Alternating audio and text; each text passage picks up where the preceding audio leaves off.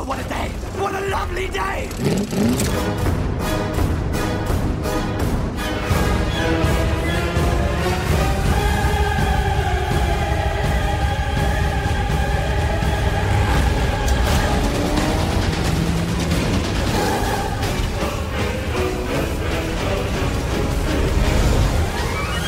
Welcome to the Mad Max Minute Podcast, the daily podcast where we break down Mad Max one minute at a time. I'm Rick, And I'm Julia. and today we're talking about minute four.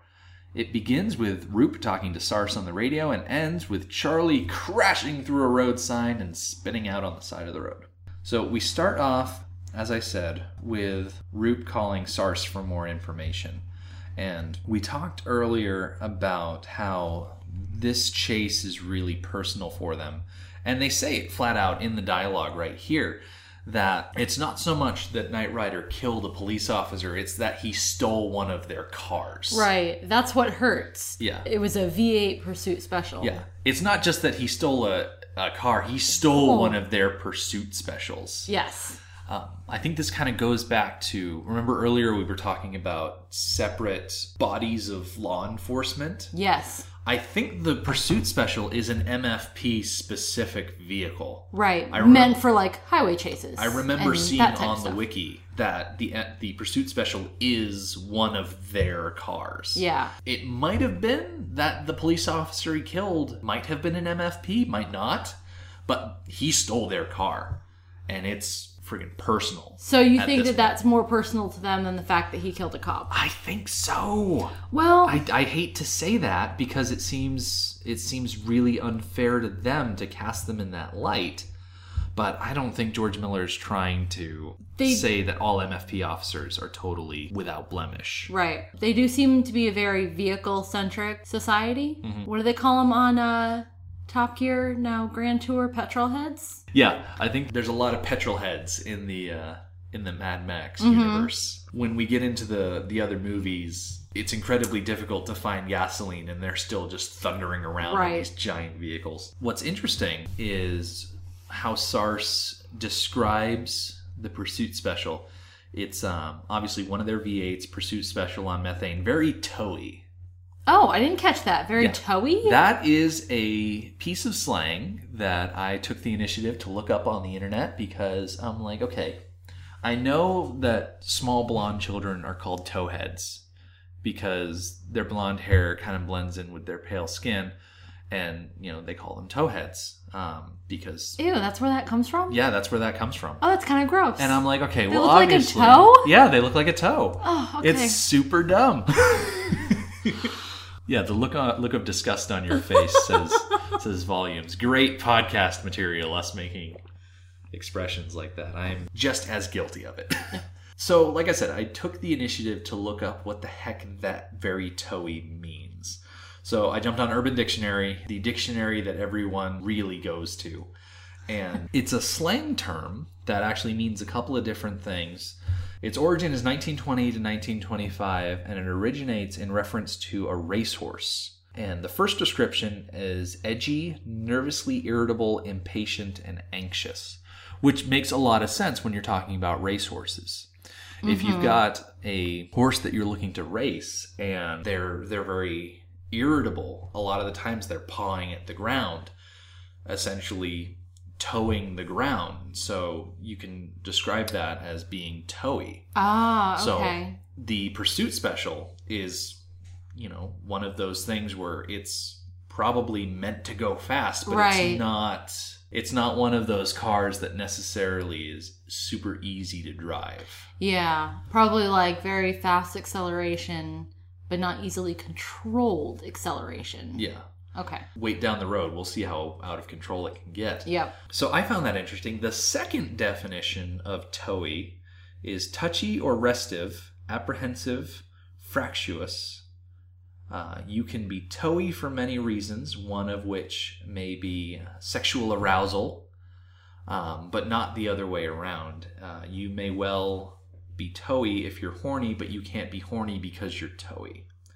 And that definition was uh, submitted by Kregos on May 13th, 2016. So I really don't think the second definition holds as true as the first definition. I don't think Sars was talking about the sexual agitation of the pursuit special when he called it toey. I think he more talked about that original thing we mentioned of it just being More, more edgy. yeah, more touchy, uh, aggressive. Which, when you think about it, a vehicle of that nature in the hands of someone like the Knight Rider can be really dangerous. Yes. Have you ever had a V8? I have never had more than a V6. Okay. I think my car now is a V6. I learned to drive on a V8, Mm-hmm. a minivan.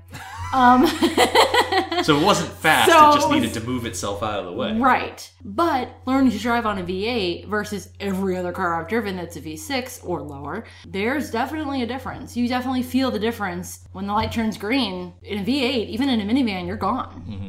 Yeah, I definitely like. No, I know what they're talking about. I don't. I'm not a. I'm not a petrol head. I don't know a lot about cars. There are probably a lot of podcasts out there that would spend all of their time talking about the very specific nature of the cars themselves. Yes. And that is research that we're definitely going to have to do down the road. Yes, because cars are very important to Yeah. the movie and continuing forward in the movie. So we'll get there. Yeah, a lot of the time they're the centerpiece of a scene, or the very character motivation itself is all around cars. Yeah. So we're going to learn and grow as people as we do this. After Sars describes the the v, the pursuit special itself, he talks about their position. They're about a half mile off of Anarchy Road, and Big Bopper should be seeing the pursuit anytime now. Mm-hmm. Uh, by this time, we get another shot of Max in between them describing the V8. Yes, it's while like the radio is on voiceover, Yeah. and they're still doing that thing that I mentioned that I'm not a fan of. They're showing him he's suiting up. He's like putting on his jacket, zipping it up. Still no face. Yep. What I do like though out of this is um, you get a good shot of his jacket. He's got the the sidearm that he's slinging over his shoulder, but you get a really good view of their badges, and they're not silver badges. They're not steel badges. They're bronze color badges. Yeah, and that factors in later minutes because They call them the brass, right? they're referred to as bronzes. Bronzes. Okay. Like I think regular police officers have brass badges, which I think is You mean in real life or in real movie? life. Okay. in real life, um, which is sometimes why they're referred to as, As the brass. The brass. either it's it's police officers or ranking officials in you know organizations of that nature. Yeah. But yeah, they're very dull, and I and I feel like they probably don't have shiny fancy badges. Maybe as a uh, cost saving measure, because I'm pretty sure bronze is a lot cheaper than than other materials you can find when you need to fabricate a badge of some kind. Yeah. We see Mad Max suiting up, we see the badge, and then we cut back to the Knight Rider being pur- pursued by March Hare. Now, one of the things I find interesting about the pursuit special is that it it doesn't look pristine. You can already tell that it's pretty banged up. Like there's a huge set of dents in the side of the doors. Yeah. And the whole thing is just very rumpled looking. Yeah, and I expect some of that happened because of Knight Rider Yeah. in the in the course of stealing it and heading out of town. But based on the condition of the other two cars, the interceptors that we've seen, that's just the way things are. Yeah. Things get banged up and they don't really get fixed. Yeah, as far as we know, MFP has one mechanic. Right. who we get to meet later on. And he's going to keep the engines running. He's not necessarily going to pull out every dent and cover every bit of rust. I do find it interesting the Pursuit Special doesn't have a back seat, which Right. So it's not an arresting car. Well, wait, do the inter Oh no, the interceptors do have a back seat because Roop put his gun there, which I don't know, seems very unsafe to me. So the interceptors have back seats. The pursuit does not. Okay. which kind of makes sense because if it's a pursuit special, it's a pursuit vehicle. It's not an apprehending vehicle. The whole Right. idea of the pursuit special is that it's able to chase down Right. a suspect, it's not necessarily going to take that suspect back. But I mean, even in the regular patrol cars, like, yeah, they have back seats, but you know, in modern police vehicles, they have grates or windows or something dividing the back seat Yeah. from the front seat. There's nothing like that. And you can tell with the reckless abandon that Roop kind of throws his rifle into the back seat. It's like they don't even have properly stored firearms. So I imagine that with the MFP, you're not looking at a lot of uh, Arrests? arrests. Yeah. You're looking at more body bags? Yeah, I mean, you don't have to worry about a body coming back to life and strangling you all that much. It's not that kind of movie. Um, I would also like to note that this whole time that the cars are talking between each other about their locations and the plan, Knight Rider can hear the whole thing. Oh yeah, yeah, He knows exactly what's going to happen, which becomes obvious. yeah. Now here's the thing, though. So we see the Knight Rider followed by March Hare, and then in the next shot we see Big Bopper come off that dirt road and get onto whatever street is going to connect at that intersection. You had a bit of an observation about that that cornering. Yeah, I felt like it didn't seem like misplaced in the film. Like it seemed like it belonged there, but it did seem like it was for the sake of filmmaking. Mm-hmm. That you get this great shot of them going from a paved road to an unpaved road, spinning out a bit during the turn, and the great, you know, puff of dirt in Yeah. the air. It's just a great shot. Kind of adds to the sense of urgency Yes. that we're building with all the back and forth and especially with Roop and Charlie with their kind of bumbling ways. Yeah. And it's a Um, good it establishing shot. It's a good establishing shot because what we see after that is it goes inside the vehicle as they've just made the turn. And um, Roop gives the just excellent line of rip the guts out of it, give it the bejesus. Yeah. Meanwhile, he's got this sawed off shotgun that he's pulled from God knows where. Yeah. It's probably between the seats or something like that. But, okay. I'm not an expert on firearms, but I know enough. So, these guys are pursuing someone moving at high speed on the highway. Uh-huh. And his weapon of choice is a sawed off shotgun. Now, shotguns have a spread inherent to their design Yep. you know, small lead pellets expelled out of a tube and then they expand. There's a definite lack of communication here because I think Roop is thinking that they're going to get up alongside the Knight Rider and he's just going to blow him away with a shotgun. Meanwhile, Charlie's on the other side of the car and he's got a completely different idea. Oh, I love that. I love that. If you pay attention to Charlie instead of Roop, the first half of his muttering, I don't know what he's saying. Oh yeah, it's not in the script. Yeah, the second half of the muttering, he's like, I'm gonna ram him. I'm gonna ram him. Oh yeah, and he is so freaking excited. Yes. Now compare that. Charlie muttering and like formulating his own plan and he's gonna ram the Knight Rider. Compare that to which one is driving the March Hare? Is it S- uh, Sars or Scuttle? Scuttle is driving the march. Scuttle, who we commented before, stone faced. He is he has a task. His task is to drive. That is what he's doing, and he's focusing on it. Notice he is driving.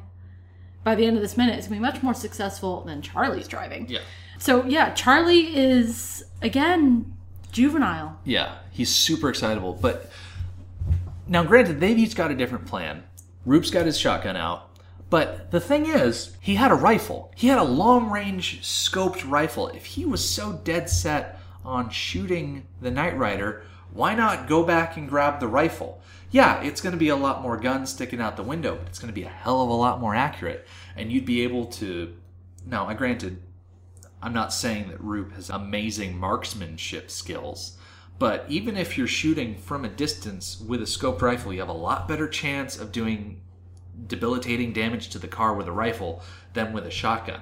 And it's not just that he only has the rifle and the shotgun; he also has a sidearm. Yeah. So I think uh, I think they George Miller really likes the idea of the sawed-off shotgun with the crit pistol grip as far as style is concerned. Yes. But as far as practicality is concerned, it just it doesn't work for the situation. No, I feel like the whole the whole thing about Roop shooting Knight Rider from the car, both of them like speeding towards each other, it's just ridiculous. Yeah. Uh, so I, I don't think Roop has a really clear idea of what he wants to do and how he wants to do it. He doesn't choose the right gun. The whole idea in and of itself is a bit ridiculous, I think. And the way that he handles the rifle, so he opens it up to check the chambers. Yep. Which I guess is a thing that you do. Yeah, he he he, He, he breaks like, it, He pops it open, checks, checks sure, it, closes it. closes it. The way he does that, the expression on his face, the movement of his hands, looks like he doesn't know what he's doing. It's another instance of Roop being bumbly. Yeah. Now, quick interruption. Yeah. We're not firearms experts. We're going to use the wrong terminology. Absolutely. Please don't get upset. I'm gonna, I'm gonna use the word thingy a lot because Yeah. I have no idea what I'm talking about when it comes to firearms. but yeah, I totally agree. Roop is a bumbler. Yeah. Okay, the way that Roop looked as he was doing that is the same way I would look. If I was in a car and I had to quickly make sure I could shoot the shotgun, that's how I would look. And I have shot a shotgun once and I didn't like it. and I had the opportunity to keep shooting it and I was like, no, thank you. That's the same way that I would look when doing it. Bumbling like I don't know what I'm doing, but I want to know what I'm doing and just pretending. Yeah. I think when you really look at this plan, because the whole last half of the minute is taken up by Roop and Charlie in their uh, vehicle coming up on We do see a lot of the lead up the to that. Rider. And yeah, there's a lot of lead up. And it's funny because you can see a lot of it. This is an open field. It's not like you're in New England where there's a lot of tall trees obscuring the view. Like you can come up on someone suddenly and surprise them Oh, yes, you when can. there are trees. When you're in an open field like they are here, like I'm not surprised that the Knight Rider figures out what's going in. right, know going on. exactly how to handle it. Yeah. It's funny because um, as they're speeding up towards this intersection, Sars calls him on the radio and asks, Can you see him yet? And they show the perspective, Sars calling him up on the radio, Can you see him yet? And then they show a POV shot from uh, the Big Bopper, and you can see very clearly on the. I mean, it's not super close, but it's in the shot. You can very clearly see the cars. And it's like, Yeah, you can see them. And it's like they're way too far away for uh, shotgun range. Yeah. And and uh, Roop confirms, yeah, got it. And then he says, I'm going to blow away, blow him away. And meanwhile, Charlie's like, I'm going to ram him. And I think, Those two. strategically speaking, I think the choice to ram the Knight Rider was the wrong decision. I think the person in the wrong here was definitely Charlie, as opposed to Roop. Yes, although actually, I might disagree with you because I can't remember how I know this, where I got this information from. But there's a maneuver in police chasing where the police car comes up alongside the lead car that's speeding away and does a thing on its back bumper and causes the car to spin out. Like it puts pressure on the back bumper um, Fishtailing. Yes, and causes the lead car to fishtail and lose control. Mm-hmm. So, if I'm not sure what their what their plan should have been, you know, given the tools that they had and how they were approaching Knight Rider, not sure what their plan should have been. Both plans, I think, would have been ineffectual. Hmm. But I think perhaps that maneuver of forcing the car to to fishtail and lose control hmm. might have been their best option. The way I see it, and this is after watching this minute over and over and over again, as you do when you make a minute by minute podcast, what they should have done, and now this is, you know, it's far too late to be giving strategic Yeah. analysis to this scene because it is so far removed. But what they should have done is Charlie should have been driving in such a way that he would be able to merge onto the road and keep going alongside Yeah. the Knight Rider because in that situation, even if the Knight Rider broke the way he did, even if he slammed on the brakes, which he does, they would have been in such a way that they would be able to continue on the road and actually position themselves in front of the Knight Rider. Right. Which means that the Knight Rider would be sandwiched between two patrol vehicles so that Big Bopper could gradually slow Yeah. and, if need be, just press their back bumper against his front bumper and either try and slow him down so that way March Hare can get up behind him Right. and stop the pursuit.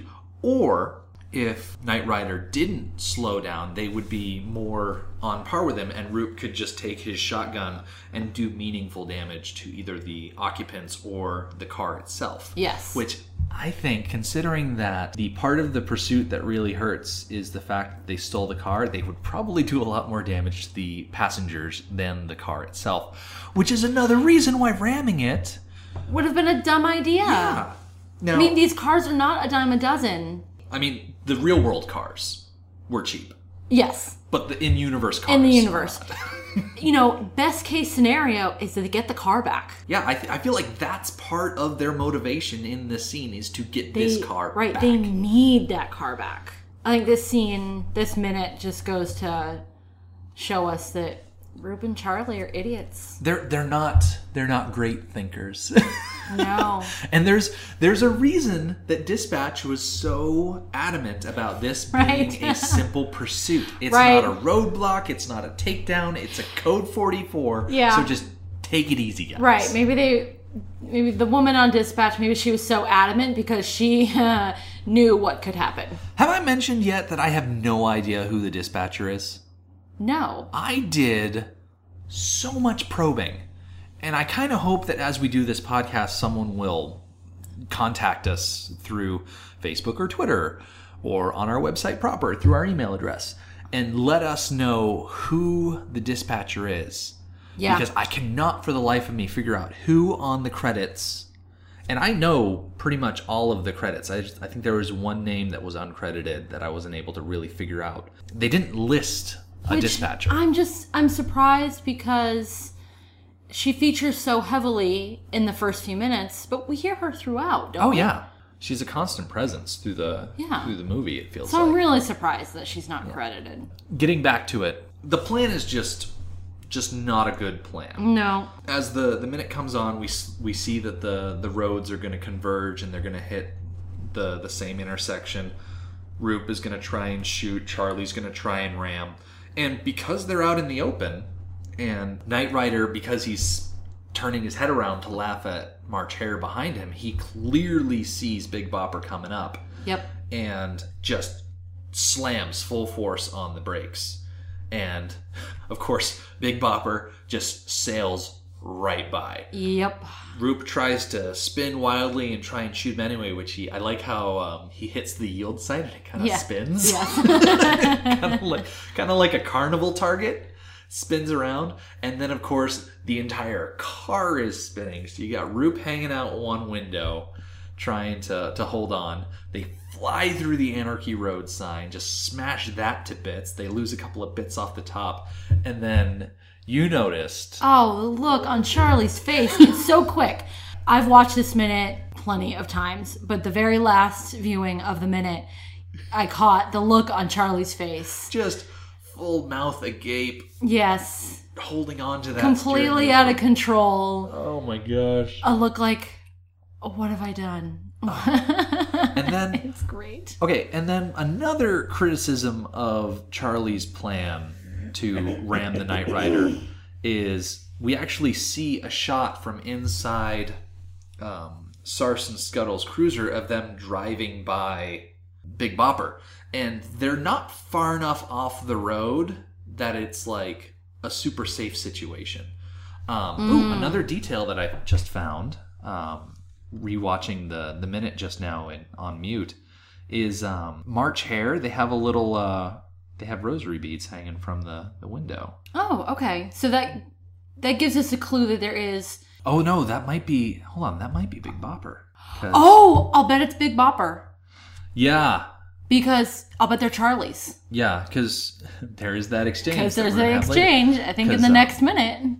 Because yeah, the car that actually speeds by, yeah, it's definitely the POV of the car we're looking at is the car that's moving. It's a bit of a it's an incontinuity thing where it's almost like I think the the angles that you see don't quite line up, Oh, okay. but you still get the the idea that they're having to swerve to avoid one another. Yes. Which is another, like I said, huge criticism of Charlie's plan. That because he missed the Knight Rider, he went off the road and started spinning, which immediately puts March Hare in in, in danger. danger. Yeah, they didn't. They both. Neither of their plans were. Well, both of their plans would have put March Hare in danger. yeah. Because the minute you take out the driver, that car is going Is yeah. is going. and. March Hare is not that far behind him. So going back real quick to the rosary beads, I think it it tells us that there is still organized religion, and that you know in this world of Mad Max, before a formal apocalypse happens in between movies that as society is going downhill, some things that have stuck around are organized religion. Which, when you think about it, when the world is ending around you and you see everything going downhill, it makes sense to Mm-hmm. That cling would- to those things that are familiar and comforting. Yes. And I think that's definitely part of Charlie's character. Yeah, and now that you've noticed the beads, as we go forward and we see more shots throughout the movie of the inside of their cars, we'll notice who whose whose car that those beads are supposed to be in. Oh yeah, and there's there's definite advantage of going minute by minute because you start noticing these details because you spend so much time watching the same scene Over and over. over and over. We actually end this minute, like I said before, with Charlie and Roop in the dirt. So we've kind of gotten through phase one of this chase, mm-hmm. the first interaction between the characters that we've gathered. Yeah, so we have the first implementation of a plan in order to take them out, which failed because. Charlie and Roop were involved. Yeah. I'm not I'm not going to say definitively that it was their fault that the plan failed, but I'm not gonna rule it out. Nope. I don't know. Maybe we're not giving Charlie and Roop a fair shake, but for what we've been presented with so far in the first four minutes, Yeah. I feel like so far we've been accurate. Maybe they'll turn around, and as we examine them further, they're not such bad guys. But they have not. Um, they've not presented themselves well so far. No, no, they haven't. Maybe they'll redeem themselves a minute to come. Yep. Our website is madmaxminute.com. You can follow us on Twitter at madmaxminute and like us on Facebook at facebook.com slash madmaxminute. Thank you for joining us for Mad Max Minute number four. See you tomorrow. Motorbikes and leather men take me to the edge of the dream.